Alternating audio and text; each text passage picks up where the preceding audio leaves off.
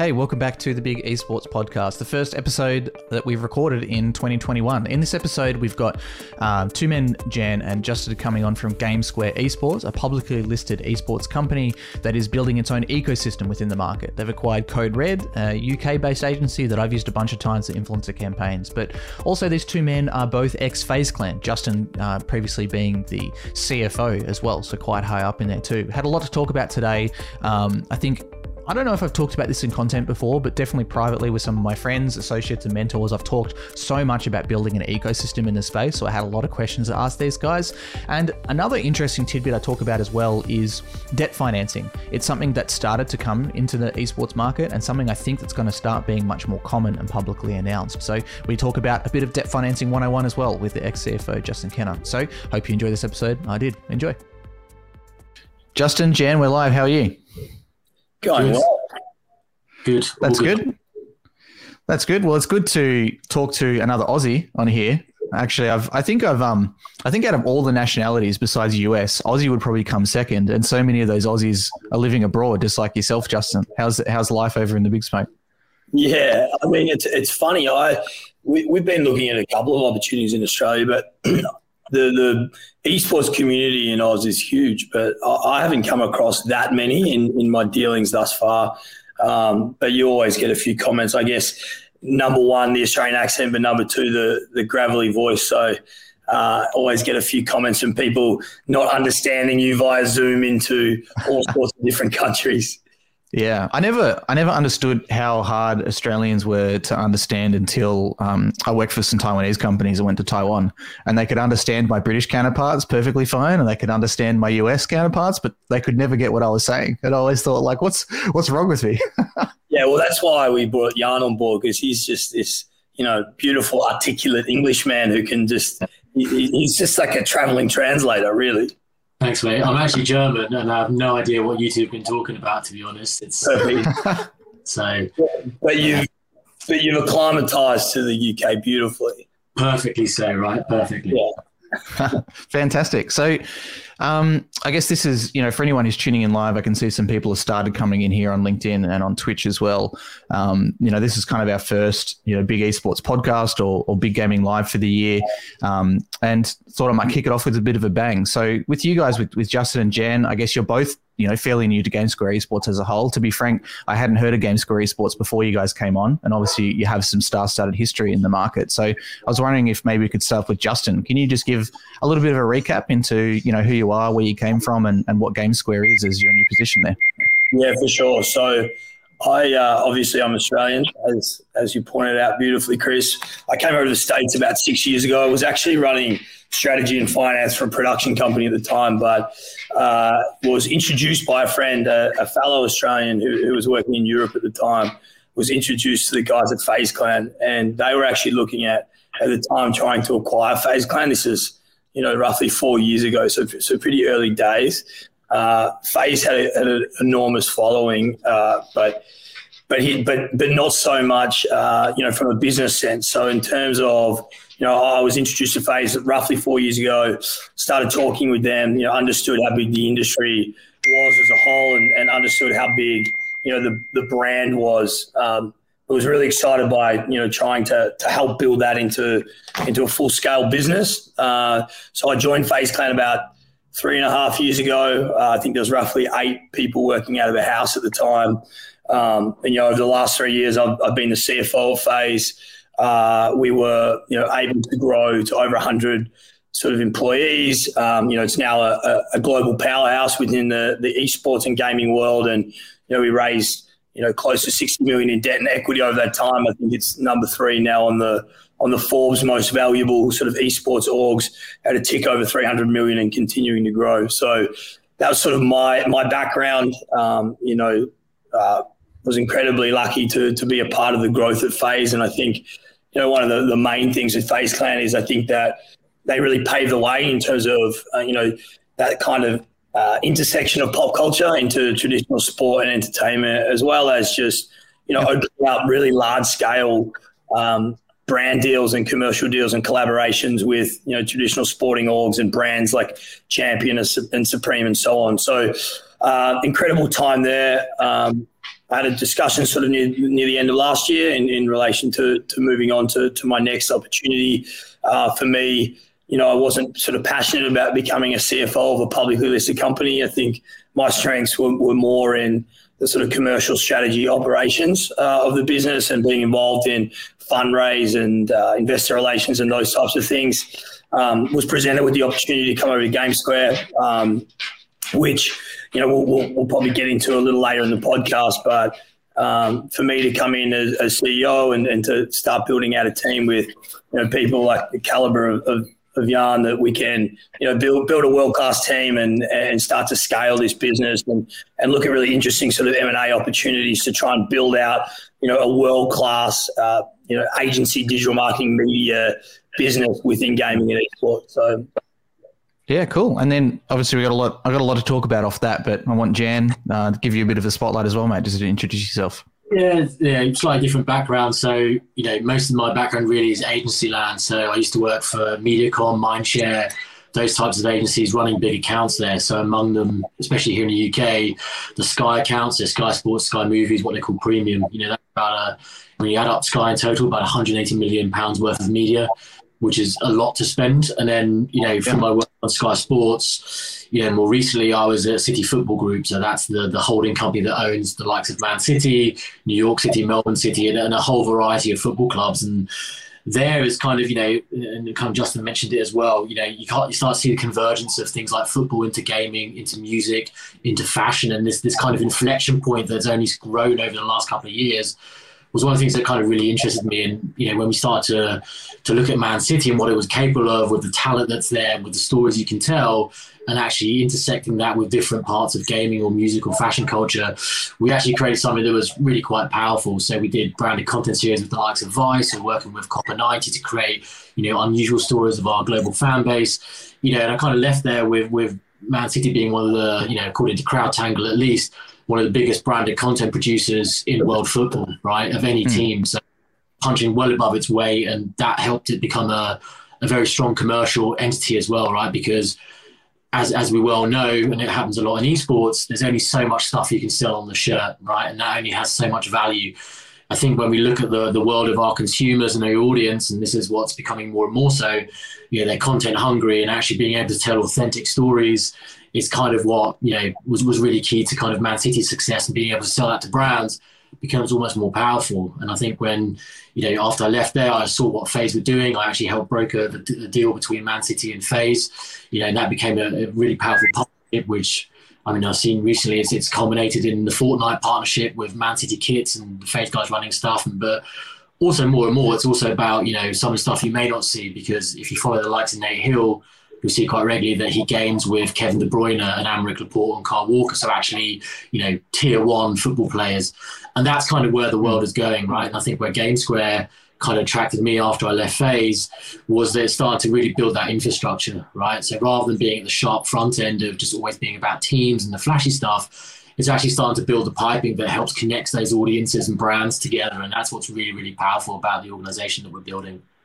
Yeah, one of the reasons I wanted to chat to you guys is I'm really interested in, I guess, what FaZe alums are going to be working on. You know, I'm, it's it's pretty obvious anyone who watched my content. I'm pretty close to Clinton Sparks, who, you know, I, interviewed him first when he was with FaZe and, and now with Exit, You know, and they're creating, you know, FaZe with a slightly different flavor. And then really interested to see what you guys are doing as well. Obviously, with both your experience in that in that space as well. Is there anybody else of note that's that's left FaZe to create something interesting that I should be thinking about as well that you guys know of? I mean, not not currently. I, I, mean, there may be into the future. I think that that naturally occurs when you have, uh, you know, a company that grows so quickly that develops into a juggernaut like FaZe has. And I mean, it's a mm. it's a it's a huge compliment to FaZe to to have you know people having the ability to go off and start building you know their own businesses um, you know, off the back of the experience there, but also the networks and connections that you get. I mean, not not currently, but I mean, it's probably a watch this space, right? The FaZe uh, uh, pardon the pun, but, but we'll be moving into the next phase pretty quickly. You know, you go from startup to really high growth to, you know, the next level is, you know, do, it, does it become a public company? Do you, you know, where, when and how and where do they get to a liquidity event? It's about you know, professionalizing the org more so and, and things like that. So, um, it, will definitely be interesting to, to watch. Yeah, I think you're right, and I, I see this in um, agencies and, and even other companies in the gaming space. It's they almost work like an incubator for their staff, right? As the company changes and grows, you know, it makes sense that people will come and go depending on what they're mostly interested in, and they realize that they're not. You know, I mean, another example is a lot of people who work for peripheral companies will decide that actually they want to sit on the other side of the fence and open a retailer or a distributor. Like that's quite a common thing we've seen as well. So it makes sense with FaZe. I'm really interested to see where you know other people take that. Um, you know that that skills and experience that they learn in that space. So so with GameSquare, um, I guess for those people who don't who don't know, you guys are a public listed company as it stands right now. Um, can you talk about your current acquisitions that you've made within the space, and then we'll go into kind of the discussion, which is the, a lot of the title of this podcast, which is talking about how you're building an ecosystem. I got some, yeah, I got a lot of questions. For sure. So yeah, I can kick off in terms of you know what currently lives in the in the portfolio and, and what we're building and how we're going about it. So yep. uh, we are publicly listed on the CSE. Uh, we were, I think we were floated at roughly 25 cents in, in October of last year.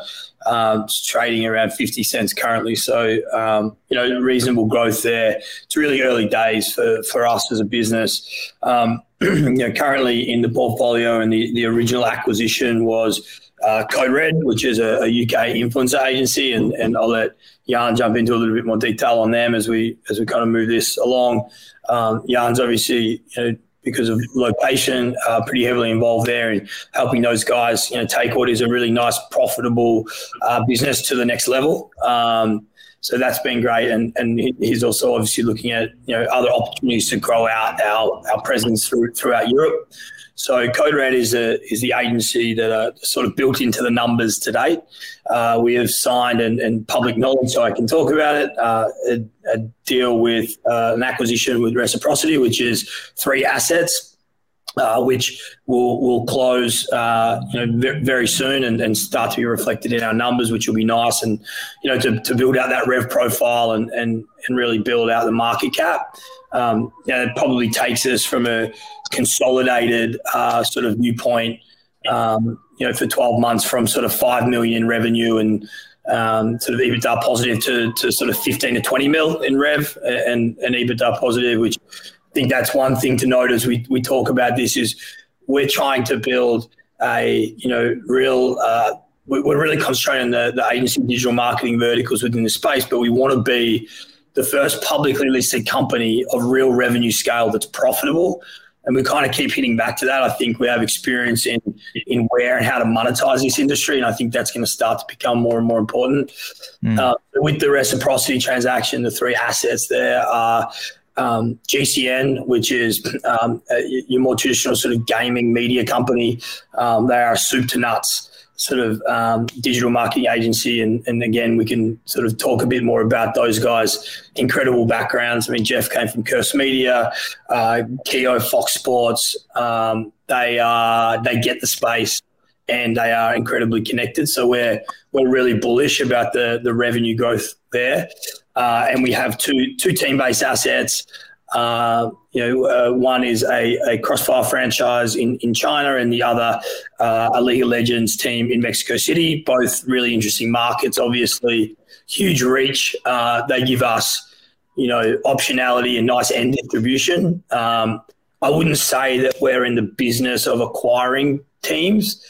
Uh, I think to that we're, we're always open to looking at team-based assets and uh, you know talent-based assets that make sense, but we're not in the business of deploying a lot of capital into high cash burning assets. So, um, important to note that those two assets are uh, break even and EBITDA positive. So that helps us in terms of, you know, we're, we're definitely not against the team based model, but for us, it needs to have a value add attached. Um, mm. So, so there's sort of the four assets at the moment. Um, and then in terms of sort of opportunities where you know, really attacking the uh, the agency digital marketing space in the US and Europe, talking with a number of really different and interesting agencies in that space. To be honest, sort of in a you know five to ten million sort of revenue um, range, EBITDA positive. You know, we think we're really well positioned with the team that we have to help provide you know strategic support to be able to inject them with capital. Obviously, you get them some liquidity, which is an interesting place to be for a private company in this space and and you know to be quite frank, we think we can make uh, multiples on them in the public market by you know bringing in complementary assets uh, for cross selling opportunities and and you know all, all sorts of opportunities within within that sort of you know bigger sort of media gamut in, in this space. Yeah, and I think like I think you already answered this pretty well, but I'd, I'd love a direct answer to it. Um, I'm interested in learning about your strategy of buying gross gr- buying growth assets versus creating your own companies versus buying revenue. It sounds like at this stage, you know, you're you're kind of focused on buying maybe a combination of revenue and growth assets. Is there a is there a mode in the future where you see yourself saying, well, I want to buy you know X or Y type media agency doesn't exist, I better build one instead, or are you guys focusing purely just on M and A? Yeah, so I think that's a really good one, and and I'll take this on Jan, and then I'm going to hand it over to you because I'm not trying to take. I know you go ahead. Give away the trade secrets. I'm not trying to take the spotlight from you. No, so I mean, this is not this is not an M and A, just a pure M and A play. I mean, yeah, you know, our LA based agency GCN. I mean, we, again, we are incredibly bullish about um, their growth opportunities. I mean, they we're, getting them access to capital. So it's again public knowledge. We did a, a bought sub receipts deal that will open once the deal closes. So we'll be well funded to, to get them up and moving to, to make some really key hires. Mm-hmm. So we, we are focused on organic growth, but you know, to be quite frank, you know, a, a sort of rev profile of a 15 to 20 mil, mil and EBITDA positive is, is nice, but that's certainly not where we want to be. So while we think we can grow that organically, we are absolutely going to be looking at M&A opportunities. I think it's a it's a great question, Chris, and I think you're right. At the moment, we're focused on we feel that we can we can attract um, you know, I, I, don't know if I can swear on this, but we have a no dickhead policy. So we think that we can attract some really good people um, with really nice businesses and, and, help them go to the next level. Because I think there are a lot of really interesting private companies in this space that are, you know, three to four years in and, and thinking about, okay, how do I get liquidity? How do I access capital? And so mm. forth. Um, and, and just to answer the last point, I think, look, it's not to say at some point we wouldn't look at a larger rev buy, right? But we're not chasing revenue that's low margin that's going to hurt us in the end. Uh, you know, it, it's interesting in the public markets, you need to market your stock, but we're, we're very interested in backfilling this company with, with the fundamentals you know, that are, that are going to, to produce margin and, and get us to profitability. So there's a couple of opportunities where Jan and I are actually starting to work on um, that are more around us building out a, potential division of a business that we'd be doing ourselves through, through our networks that might make more sense rather than an acquisition. So I, I know it's a bit of a long-winded answer because it's a little bit of each. Um, but I think right now it's organic growth, looking at you know uh, private companies, high growth, EBITDA positive, you know agency assets within this space, and then as we build out that rev profile, um, there'll be opportunities to grow our businesses and and, and really scale quickly. Yeah, and touching on that, the agency thing, you know, makes a lot of sense to me. Like a personal quip, I've got a friend who's who's running an agency, and you know, they're doing a couple of million dollars in rev, um, and he's quite young himself, so you know, he's feeling fantastic. He was looking at a potential exit, and I remember talking to him. There. He was a bit shocked when he was only offered like a two x multiple on his on his revenue mm-hmm. for an mm-hmm. exit. And I said, it's because you you know you've got a you've got a cash flow rich but asset poor business as a whole, and it would make sense to me that if you want to build a proper brand and build something on the public market, that you would buy those things and roll them up together because we all know that these influencer agencies do fantastic margins, but sometimes the only thing they own is just the contact with the influencers and the brands, and you need something a bit more behind that. And that's you know that's why I've always been so bullish on things like FaZe Clan and Hundred Thieves because in its in its core, you know, to me it seems like FaZe Clan is an influencer agency that has a brand behind it. And instead of you know the influencers just having hey email me at FaZe Clan, they are you know FaZe Banks in the bio, and they live that you know they live that thing and they live the brands that that uh, work with them as well. Yeah, it's a media yeah. for sure. We'll, we'll get his details from you offline.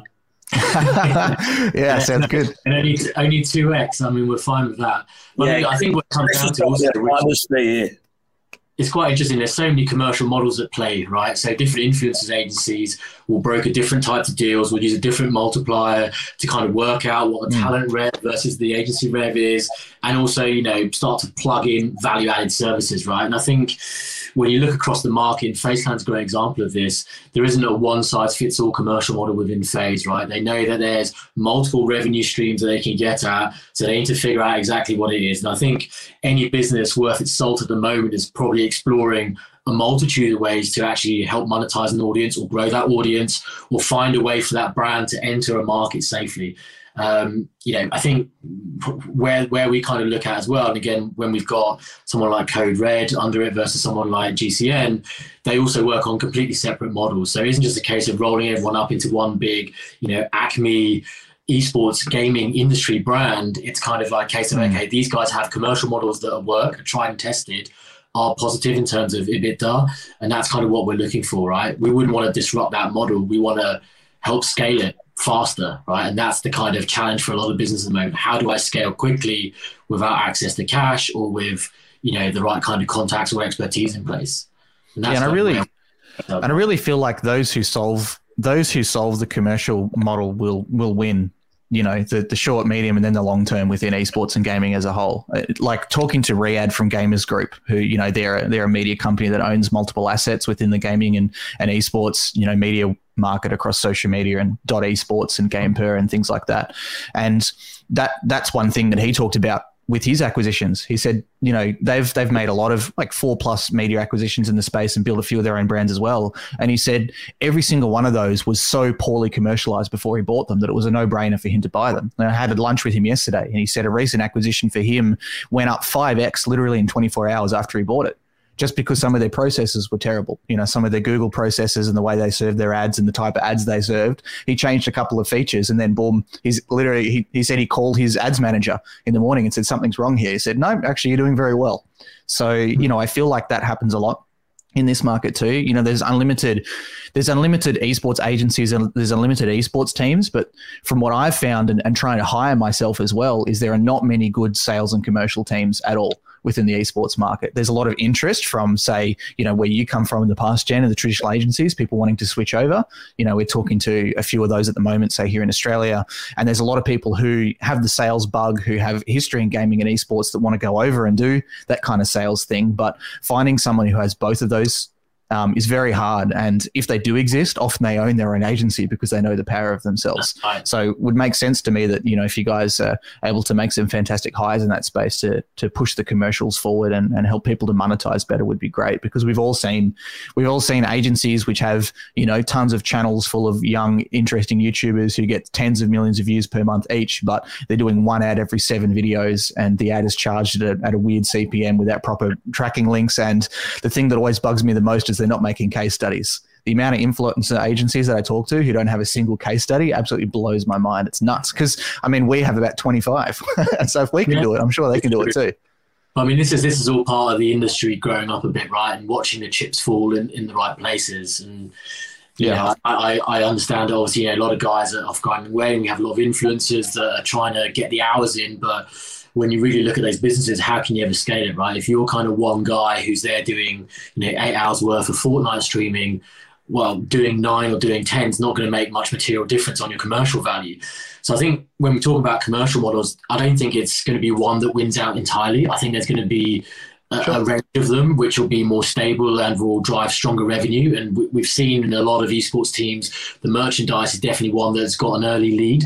But over time, it's going to be around content. It's going to be around, okay, the actual value of the IP you create. And I think that's really hmm. where I don't see many people creating that IP just yet. You know, actually beyond FaZe and some of the big guys who actually create their own programming, or if you look at like what Venn are doing, you know, that battle to create formats, which is a very old kind of TV model, and then plugging brands into that and, you know, plugging talent in, not much of that exists at the moment. So there's still a lot of you know battles to be won and, and, fought for no doubt about that but i'd imagine there's going to be a range of models that do it and you know agencies will, will have to adapt and that's kind of why i think again when we go back to what we're doing here within game square we're not that front end, you know, we're not necessarily buying Fortnite teams or Counter Strike teams and those kind of things, you know, because those games will change over time. But what will remain the same is the audience and also the plumbing that sits behind it that enables that audience and a brand to be put into contact with one another. And, you know, that's ultimately what we're trying to create here. So, I think. I think just to add to that, what, what Jan's saying, so our sort of overall thesis, and it's, is quite broad, but but I think it's a good one. Is connecting you know connecting global brands to this ever growing you know esports and gaming communities, this huge audience, and and and I think you know, to reiterate what, what Jan's saying, that the ability to be able to do that as well through multiple agencies makes sense because as you you well know, Chris, this this audience is it's very fragmented, right? The market's fragmented, so there you have an mm. ability mm. to be able to service you know brands at a different level through you know audiences at different levels. People think about gaming and think, oh, you know, how do we reach kids? And it's not the case, as, as you well know. Mm-hmm. Yeah, that's really true. So with with you guys, you know, is uh, I guess the first question is building an ecosystem. Is that the right way to explain what you guys are doing? And and if so, how do your acquisitions interface with each other? Yeah, I'm ecosystem. Yeah, yeah, ecosystem is the right word for it. I mean, yes, we are trying to build an ecosystem, right? So I always, I think people have different views on what an ecosystem really is and how it works and how it functions. For me, I always go back to you know my old agency days where I worked at WPP, where you'd have a MediaCom who's a media agency, you'd have a JWT, you'd have Grey who's another creative agency, but then you'd also have a Millward Brown who's a data company, you'd have a Xaxis that's a kind of trading platform, and actually if you're owning footholds in all those different areas, even if you're not, you know, got the the automotive business from X brand, at some point that brand's still going to cut you a check. So on a very siloed basis, that is is one way to think of it. That throughout an ecosystem, at some point you're going to have brands cutting you checks for different things that you can provide as a service. But I think for us, and on the integration point, this is where I think it's really key for us, and it kind of goes back to, to what I mentioned earlier about the kind of no dickheads rule. We want to work with people that also want to work with us and also want to work with the other people in our in our wider kind of circle of, of, of networked agencies, as it were.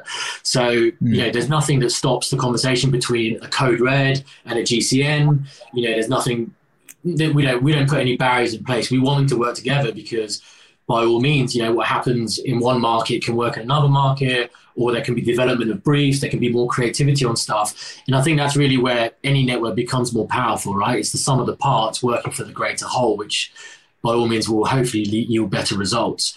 And I think, you know, over time, if you look at how any successful network, be that a WPP, or even if you look at something like a Unilever, which owns pretty much half the food in your cupboard under several different brands, you know, adding those different things together is what essentially creates the meal or creates the ad campaign. And that is where the strength in it lies, right? That no matter what happens on one side, you know, the other side can help pick up slack or help integrate or provide resource. And that's really how we want, I guess, the future of all our different businesses to be integrated. But look, that's kind of a nirvana approach. The reality of that is always going to be slightly different. We'd, we'd never want to put agencies in a competitive pitch with each other, but we also know that individually they have their own strengths, right? Someone like Code Red, you know, a real kind of, you know, full, deep, authentic understanding of the esports business. You know, all those guys know esports inside out, you know, real properly into gaming, live and breathe it. You know, they're completely different to someone else that we might be looking to buy who sit more in the kind of broader gaming space. You know, the kind of guys that might look after Candy Crush mums or more League of Legends or whatever it may be. So everyone has their own role, but we look to integrate as best as we can. Mm, yeah, and another Oh, sorry, Chris. Uh, the other thing I was going to say that is it kind of goes to, to what you were saying and and also about what you were alluding, alluding to before and you know why are we attractive in terms of you know why why would a private company want to be acquired by us right yeah. you know apart from you know the the upfront consideration for their business um, why, why, and I think what, what Jan's saying is kind of partly that. So there is absolutely opportunity for roll up of different agencies, but we're not in a position where we're going to come in and say, we want to acquire you because we're going to bolt on GCN or we're going to bolt in Code Red here. We, we want to build really good relationships with the people that we're working with to do what is best for them. And I think that might sound all nice and fluffy, but it's, but it's the case. And I think the, we don't necessarily need to roll them all up. There might be opportunities where it makes sense, or divisions of businesses, or whatever, for, for efficiencies and for global expansion and things like that. But overall, because because the market is so fragmented, it's not necessarily a requirement. And I think the other part of it is in terms of why we're attractive. We're attractive because I think we're building a team, a, a corporate team that uh, you know, has has real expertise in this industry um, you know, within this industry, to what you were saying before, Chris, I do still think that at the top end, there's also a gap. you know, in terms of uh, management experience. Uh, I think we have the ability to to um, help set strategy and, and growth, uh, but we're not we're not trying to butt into these businesses day to day. And you know, I, I wouldn't be telling Jeff and Keo or GCN on how to run their agency because they understand how to run their agency. But I'm there to provide strategic support. I'm there to get them access to capital to be able to go to market and tell the story and raise funds and build a business. So I think that's why we're attractive. I think a lot of people say that, right, when they're going through this acquisition process. It's like, you know, getting gobbled up by a by a venture fund or something where you lose control of your business. It's not this is not that because these businesses are not valuable to us if they you know, if they aren't in control of their businesses, we're we're here to guide the ship and to help them grow, you know, much quicker than they'd be able to grow on their own. And you know, quite frankly, all all uh, you know get the the result at the end in the sort of share appreciation of being within the public markets. Mm. One and one of the reasons I asked that, that that's interesting to me is I feel like um, for brands in the market, it's hard to place a large amount of dollars without making things extremely complex right now in esports. You know, we're working with a client right now who's spent you know multiple millions of dollars across the influencer market, but looking at um, how they've had to do that, they've had to do that by using about 15 different agencies to date. You know, and and you don't know any time whether that agency is good or not. You don't know anything about the history of that agency. Whereas if you've got a, a large media conglomerate like happens in the traditional market, if you're a Coca Cola, you can very easily give you know one to five million dollars to a conglomerate that can put you into TV, newspapers, you know, magazines, digital and everything and, and even YouTube that they own themselves. Is that something that you guys are targeting as well, where you may have an overarching commercial team that can easily come to you with, you know, 500K and you can place that across different media entities in different countries? For sure. I think that, you know, having the ability to be able to compete and perform at that larger scale level is really important while still being able to have you know the the ability to be nimble and move like those smaller agencies. And i think that's what we're well positioned to do. And and this is why i think you know, like a gcn is so powerful right? Is because they can pick up the phone and talk to a cmo of any major brand. They've, they've worked on some really incredible stuff. They have a huge pipeline. But you know they're kind of competing at that you know, top agency level with these really large scale traditional agencies. But these really large scale traditional agencies, as you were saying before, Chris, doesn't necessarily understand how to reach that end audience within this sector yet. Yeah. I mean, you know, that's not always going to be the case, but I, I think we're really well positioned to take advantage right now of, you know, McDonald's spends $2.4 billion a year on marketing. I mean, that's not all going to gaming, but the, whoever's running you know, the gaming accounts at these big agencies, are they going to risk losing the whole account by you know sending out a strategy around gaming, or are they going to are they going to outsource it to to an agency that has that has the credentials and understands the market? So you know, I, I think it's a little bit of both. I think it's you know having the ability to be nimble and be able to move, but still be able to compete on that you know much high, higher level and, and larger scale.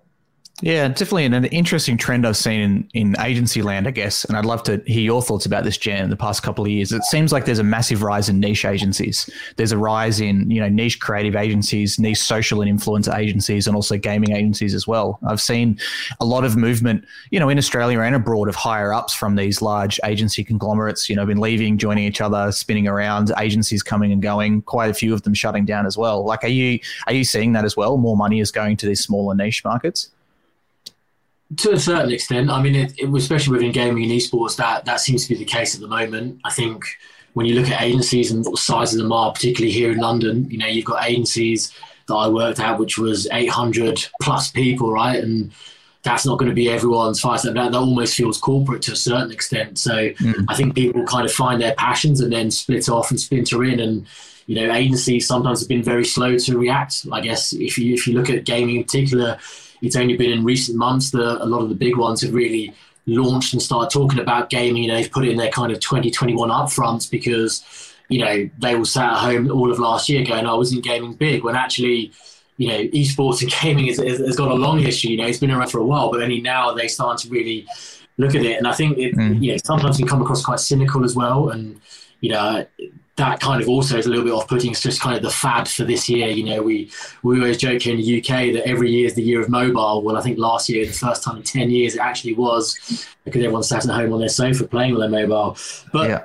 you know, those agencies will, will spin around and, like you say, do different things. And I think people will always look to kind of run out on their own and you know, whether they're successful or not, that comes down to personal relationships, comes down to their product, product offering and what they can actually offer. You know, it's, it's easy to kind of be the consultant in the room. It's actually harder to do the executional stuff. And I think that's where a lot of the business that, that we acquire and are looking at seriously right now, they have that track record. You know, they have those, you mentioned at the top of the call.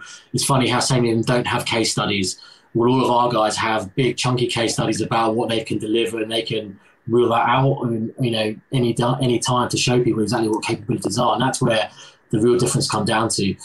You know I, I think that you know we'll see again. A lot of lot of movement in that space particularly this year.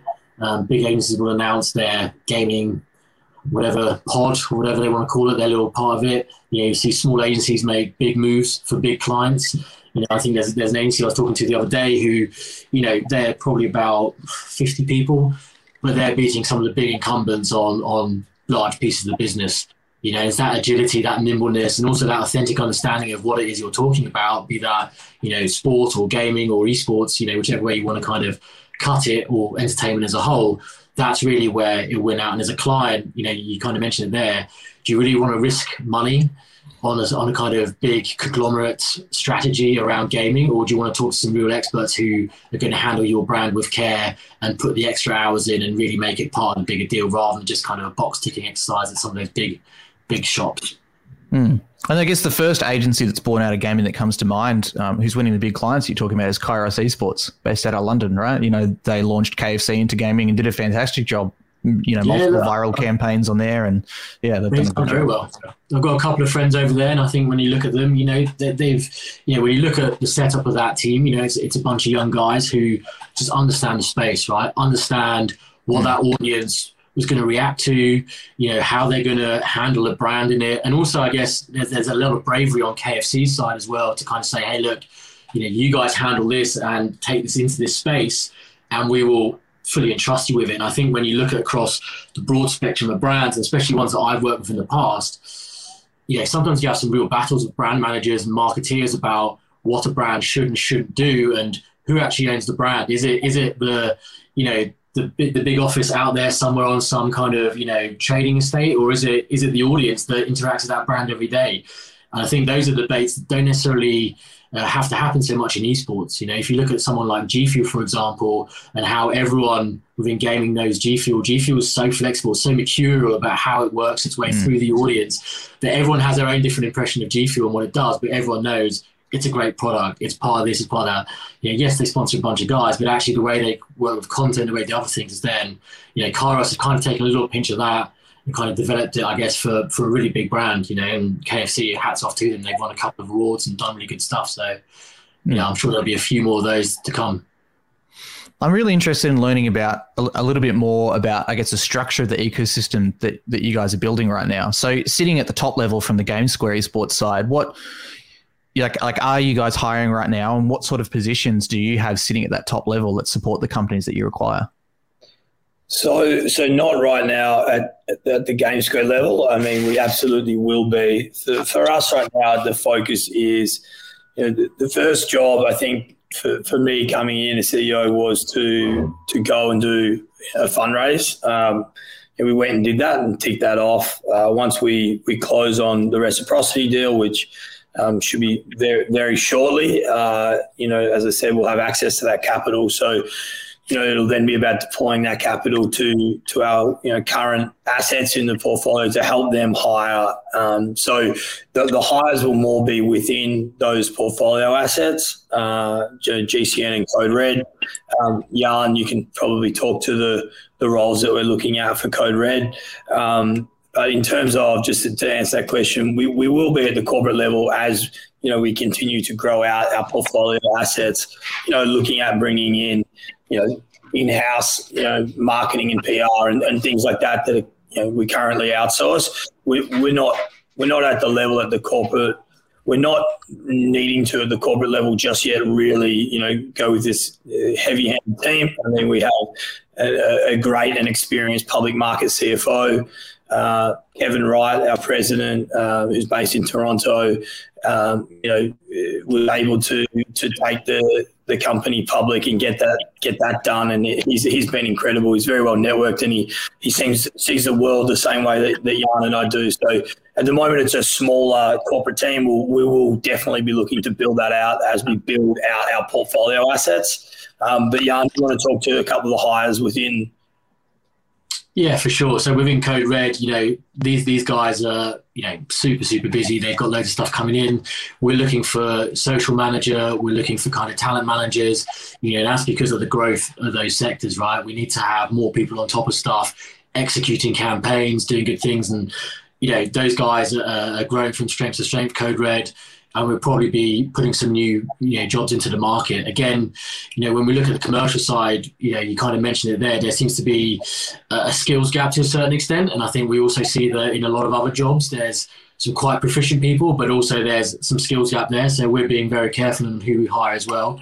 We want to make sure we get the right people in on those fronts. But you know, it's one of the things in the industry mm. that you know, there isn't really any any training apart from doing. You know, everyone's got an Instagram account and stuff like that, but you know, we're being very cautious. I think Code Red's in a, in a great position, and I think you know if you keep your eyes on, on that as a business in itself, you know, they've already got Bud Light as a partner. You know, did some great stuff with them and Fanatics last year, brokered some deals there, and did quite a lot of content stuff. There's going to be more of that stuff coming from, from this stable for sure, and you know, it's, it's definitely one to keep an eye on, especially with the new hires coming in. It just gives a bit more flex in that organisation. And again, when you look at you know what GameSquare is offering. It's being able to look at that business and help those businesses go right. Okay, this is how you can kind of structure yourselves a bit better in terms of roles and responsibilities. And myself from an agency background can look at it and go right. Here's the kind of functions and channels that you need to be using, or some process you might want to implement.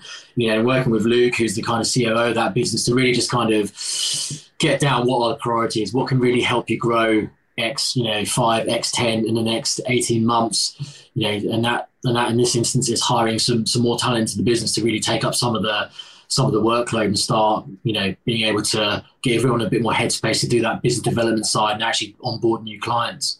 Yeah, I think having someone like Jan come in, Chris, to help a business like Code Red, I mean, Luke and Ben at Code Red are amazing. They've done an incredible job with, with that business. As you know, when you're you're in a, a private company that you're that you're running, you you get really stuck in the day to day, and you, you're basically doing everything, and, and it sort of yeah.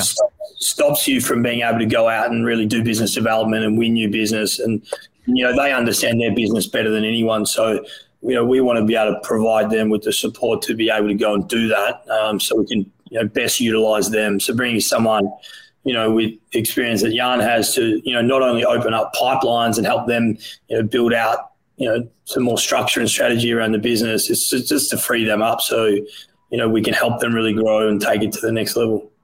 Yeah, yeah, that's definitely true what you were saying, and I guess you know for anyone listening would reiterate that for sure. It's really easy to get caught up in the day to day of you know trying to sign a contract and maybe you won one PR clients, and then all of a sudden you just start chasing more because you want the revenue without sitting you know, having someone to sit above you, like with you guys, or having a board that can, you know, catch up with you once a month or quarterly and say, you know, what's the bigger picture here?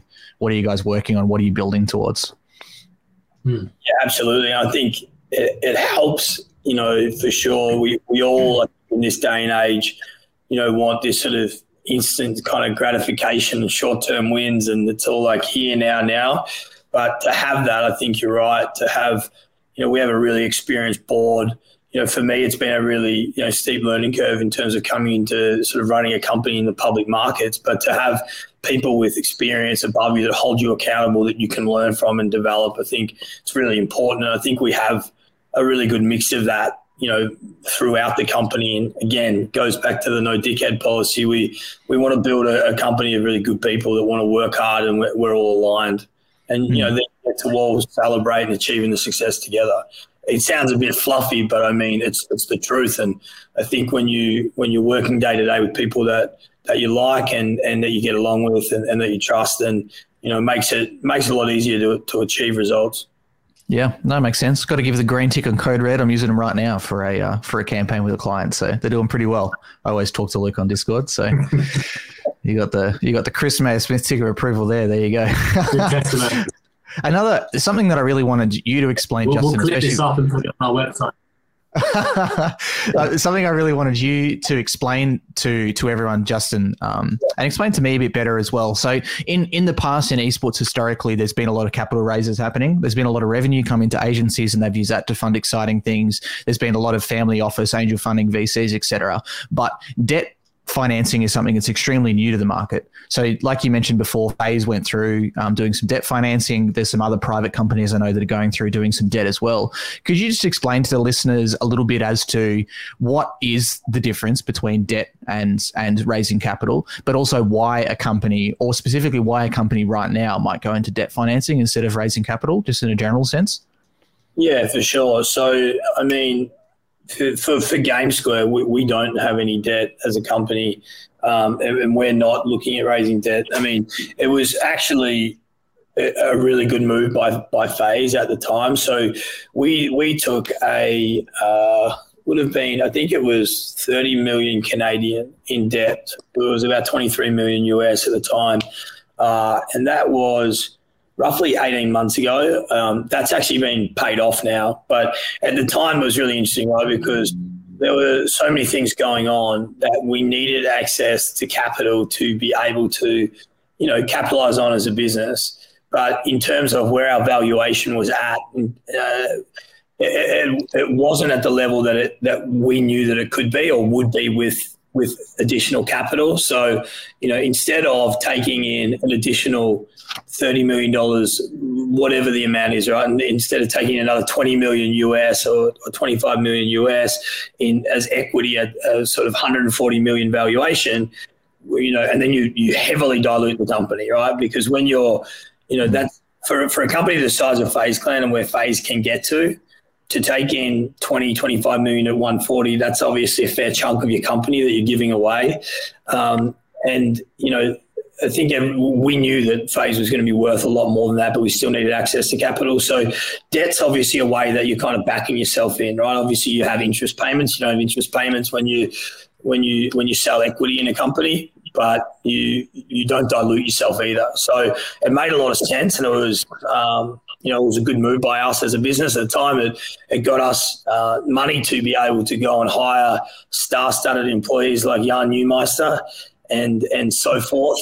But but really gave us the ability to, to go into you know new lines of business and and look at new teams and new markets and all sorts of stuff. And and is part of the reason why FaZe is what it is. Um, that's now been paid off, and uh, I think FaZe is raising, and, and I'm, i may be wrong, but I think their last pre-money raise was at 250 million.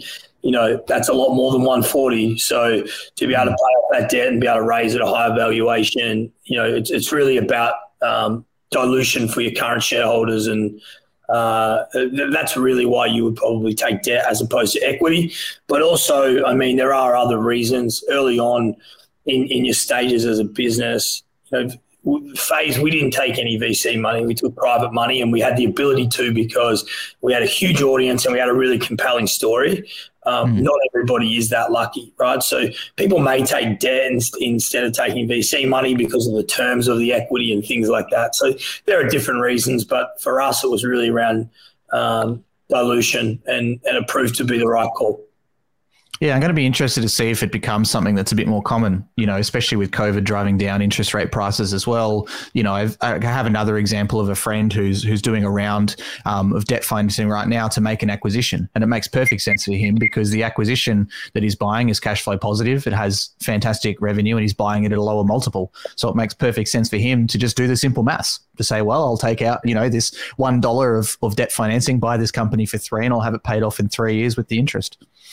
For sure. And then, you know, there's also convertible debt and, and other instruments that make a lot of sense as well, um, where you where you may take a debt that has conversion features based on, you know, terms of the deal, which are which are I think we're seeing much more um, in, in the sort of gaming market for sure. Mm. So, what sort of acquisitions are, are GameSquare looking at now? So, you've mentioned that you've you know made a lot of plays into kind of the influencer and more traditional agency space. You know, you haven't ruled out esports teams entirely. Is there anything else that you guys are interested in, like you know, um, anything from from merchandise to any other sort of companies? I mean, not not merchandise as such. We, we're definitely looking in the agency space. Again, you know, the, the sort of digital marketing media type agencies that specialize within this space and definitely cross over into sport and other forms of entertainment that make sense. Mm-hmm. Uh, more on the brand side probably at the moment, but we are also looking on the influencer side. I think we have a, as we've talked about, we have a, a really great influencer business in the UK. Um, could be interesting to to look at ways to to make that a global business. Um, I think there are some other interesting opportunities that we're looking at in terms of you know, end distribution partners, um, which which make a bit of sense, and also the front end, right? And in terms of interesting kind of data platforms that are informing brands on how to reach that end audience. So we've been talking mm-hmm. with a couple of those as well. Um, again, it's, it's it's I know it sounds reasonably broad, but we are really building a business that we think is soup to nuts in connecting brands to end consumer and. Uh, you know, without giving away too much, I think we're we're, we're pretty close to to be able to you know, um, announce some pretty exciting stuff coming you know going forward. Yeah, fantastic. That sounds pretty interesting. Um, yeah, really interested to see how you know how you how you're able to find those right fits in the industry. And I guess are you like are you looking at a completely global play here as well? Like you did say that you've monitored the Australian market. Obviously, you've got you know you've got companies and employees right now across the US and the UK as well. Are you looking into into Asia? Um, you know, into wider Europe or, or Southeast Asia? Yeah, for sure. So I think you know it's it's it's a tough one to try and just we're going to you know scattergun approach you know, this global business. Uh, yeah you know, we, we have a presence obviously in China and Mexico City through the two team assets that came in through the reciprocity transaction. That they're going to sort of be a bit of a, a, longer play for us in terms of working out those strategies. Right now, the, the focus for us is North America and Europe. Um, so we're, we're really focused on agency digital marketing vertical within gaming in, in the US uh, and, and Europe. But but you're right, Chris. I mean, it's not to say that we wouldn't look at opportunities in Australia, in Brazil, in Southeast Asia, in China, in other markets that make sense. But there, we, we think they're a little bit further down the track, right? We really want to you know build out the core business build out our revenue model here prove out the model and and then enter new markets because it's it's not the exact same model as you would know uh, in each market. Um, we are really well positioned in China with our connections through LGD uh, to, to really make a play there, but we probably think it's a little premature at the moment. Mm. And I've heard similar things from people who've you know who've done exactly that you know had a had a headquarters and established business in the US made an acquisition in the UK and London and ultimately given it up because they've said you know, it's just not where we're physically located. It's too hard to, you know, battle those time zones. It's too hard to battle the cultural differences, the business differences. You know, sometimes brands, well, a lot of the time, brands that you'll deal with, you know, the the local brand is only interested in advertising in London. So it's hard if, you know, where does your where does your goals lie or where does your loyalty lie with what part of the business? And the last thing you want is to have different bits of your business fighting against each other, right? And fighting for your attention. Yeah, I think COVID's made it a little easier in terms of you know dealing with people. You're, you're generally, you know, if you're okay with the lack of sleep, you're behind a screen, so you, you your location isn't as important. But I think you're right. I, I mean, you know, dealing, it's been much easier getting Jan um, in and working with the Code Red guys, given knowledge of market and time zones, and having Jan focus on building out the European business. And that's not to say that he's not going to be heavily involved in opportunities in the US and helping our, you know, US businesses build a presence over in Europe. But in the same way that we're now looking at some of the opportunities that, Jan can bring and building out their their opportunities in the US. So I, I think you're right. I think to to a degree, um, you know, COVID's sort of uh, broken down the barriers a little bit more. Um, but but it is still nice to have some boots on the ground in, in those markets as you kind of you know start to expand. Yeah, no, I'm glad you explained it clearly because I have so many people approaching me all the time looking to get acquired. So hopefully they're watching this or listen to this podcast later on, and they'll they'll hit you guys up in the in the DMs. For... Just send them my email. We'll chat with them. Yeah, That's fantastic. I, and, and I guess you know, being respectful of you guys' times, and we're sitting in three different time zones right now as well. I'm interested in talking a little bit about LinkedIn as well. So, you know, for anyone who's listening to this podcast right now, they're like listening on LinkedIn and have known that it's been extremely pivotal, pivotal to so many businesses in, in growing in this space. I'm interested in learning for you guys as well. Do you do you as GameSquare or the companies that you own have a LinkedIn marketing strategy, and how are you exposing yourselves into that market, or is that something that you you haven't activated on yet? Yeah, I mean not something we've activated on yet. I think we all use LinkedIn regularly. Um, so you, I think you're breaking up a little bit, Jan. The our, our advisors, um, actually that you were referring to before, you know, use LinkedIn regularly. Kevin uses LinkedIn I, I, often go on LinkedIn to to get a lot of my sort of information in relation to, to esports and gaming. So it's an interesting one. I think we're very much open to a wider strategy there, but but not something uh, that we have in place, you know, today. Mm. I'm really interested to see if more public listed companies take that up to, you know, to interface with potential investors. The, you know, I guess the leaders in that market that I've seen are probably like the the ETF, you know, the ETF based guys that have done really well in that space. You know, Patrick and, and Tim Maloney. Um, you know, taking on Herb May, for mm-hmm. example, who is you know, kind of uh, someone who came up very quickly in the market through utilizing LinkedIn. I'm going to be interested to see how you guys tackle that. And and I do know some other companies that are looking to, you know, looking to list in the future that are including that as a as a you know pivotal part of how they communicate. Yeah, for sure. Yeah. We'll, we'll refer to Neil Duffy, the king of LinkedIn, on what our strategy is. I'm sure he's watching. Yeah, he was in the chat before anyway. Yeah. yeah. Well, he's a busy man, so he's probably tuned off. But uh, you know, he's the king of LinkedIn, so we'll we'll we'll tap into him for for the best way to utilize. But no, I, I think you're right. I mean, I think LinkedIn is a great place to share information. Uh, you know, and to be able to get in front of really influential people and get your message across. Uh, so yeah, it, it's an interesting one. I think we all use it pretty regularly as an overarching strategy. Is probably something we need to think about a bit more. Yeah, yeah. Sorry, Jan, you were saying. Yeah, that, look, LinkedIn's a super powerful tool. I think it's been underutilized by most by most brands, by most people individually. Um, you know, I think a lot of people still use it in a way that probably isn't what it's now designed to do, which is just kind of growing your followers, accepting every invite. Actually, you know, one of the things that I learned off uh, a kind of friend of mine, a guy called Mouth Mims, who runs Strive Partnership, is that you should go through your LinkedIn fairly regularly and just kind of hide and kind of unfollow a lot of people to get rid of some of the chaff because, you know, like, as with all content businesses, right, And LinkedIn is a content platform, you end up seeing more stuff than is actually ever going to be relevant, right? You need to kind of train an algorithm to start picking out a bit more opportunity. And particularly, you know, with, with joining GameSquare, you know, I'm still getting a lot of stuff from say from the football side of the business that I used to work in or from an old agency side that I may want to up or downgrade. So actually a bit of housekeeping on that is really there. But in terms of us also marketing it, it's going to become a platform that's going to be more and more powerful, right? There's a lot of functionality on there that goes properly unused, you know, whether it's sales navigator style stuff or whether it's hmm. the email, you know, small agency. If I was a small agency now, I would be hitting that really hard. And there's also extensions you can buy for LinkedIn as well, which helps you get email addresses and phone numbers of marketing directors. You know, I'm kind of giving the cat out the bag a bit, but that essentially is a really, really powerful tool, right? And it's it's all database, it's all kind of quite relevant. And I think if I was a small agency now, I'd be absolutely knee deep in some of this stuff to try and grow my sales, grow my share of voice as well, and use LinkedIn as a, as a content tool and an extension of what I'm currently doing.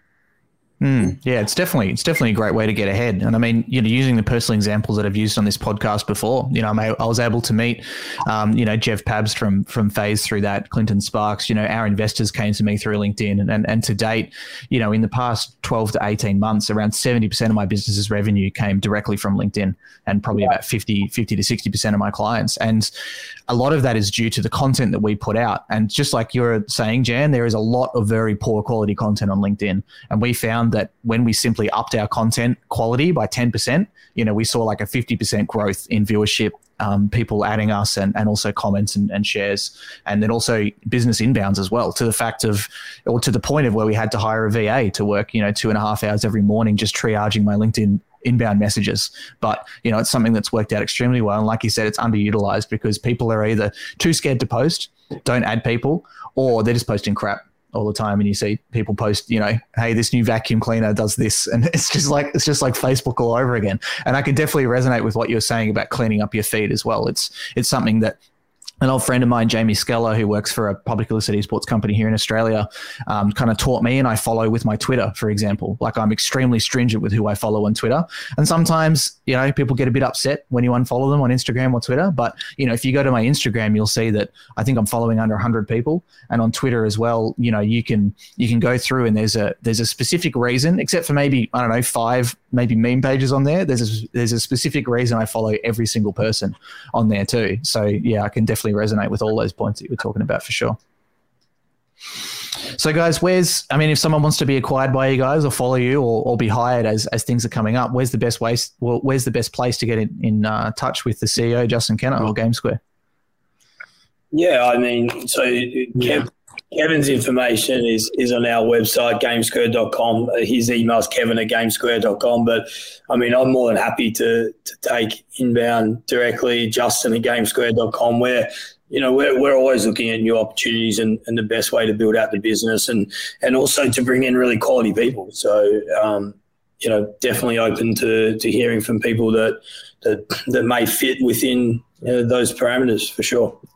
Yeah, fantastic. Well, thanks guys for coming on today, and and um, yeah, I'm glad to get a lot of those a lot of those questions answered. I'm going to be really interested to see who the next company is that comes in that wants to talk to me, who's building an esports ecosystem, because it's something I've been looking into for a long time and talking to a lot of people. So um, I'm excited to track your process and, and your progress. And like I said, I'm also really interested, not just for that fact, but also because of FaZe Clan alum, like we talked about at the start of the podcast. You know, I think you know FaZe for many reasons are leading the industry, and sometimes they can do things better, and sometimes sometimes they do things much better than others. So I'm really interested to see how, you know, more people may leave as, as they scale and change direction to do some things like you guys are doing as well. For sure. Cool, Fantastic. man. man. Thanks for having us. It's been good chatting. No worries. So thanks for coming on, guys, and thanks everyone for listening in to the Big Esports podcast of Big Gaming Live. As always, this is live on LinkedIn and Twitch. Uh, this is the first one of 2021, but now we've got a whole bunch more scheduled for you guys, so make sure you tune in. Thanks for listening, everyone. Bye for now.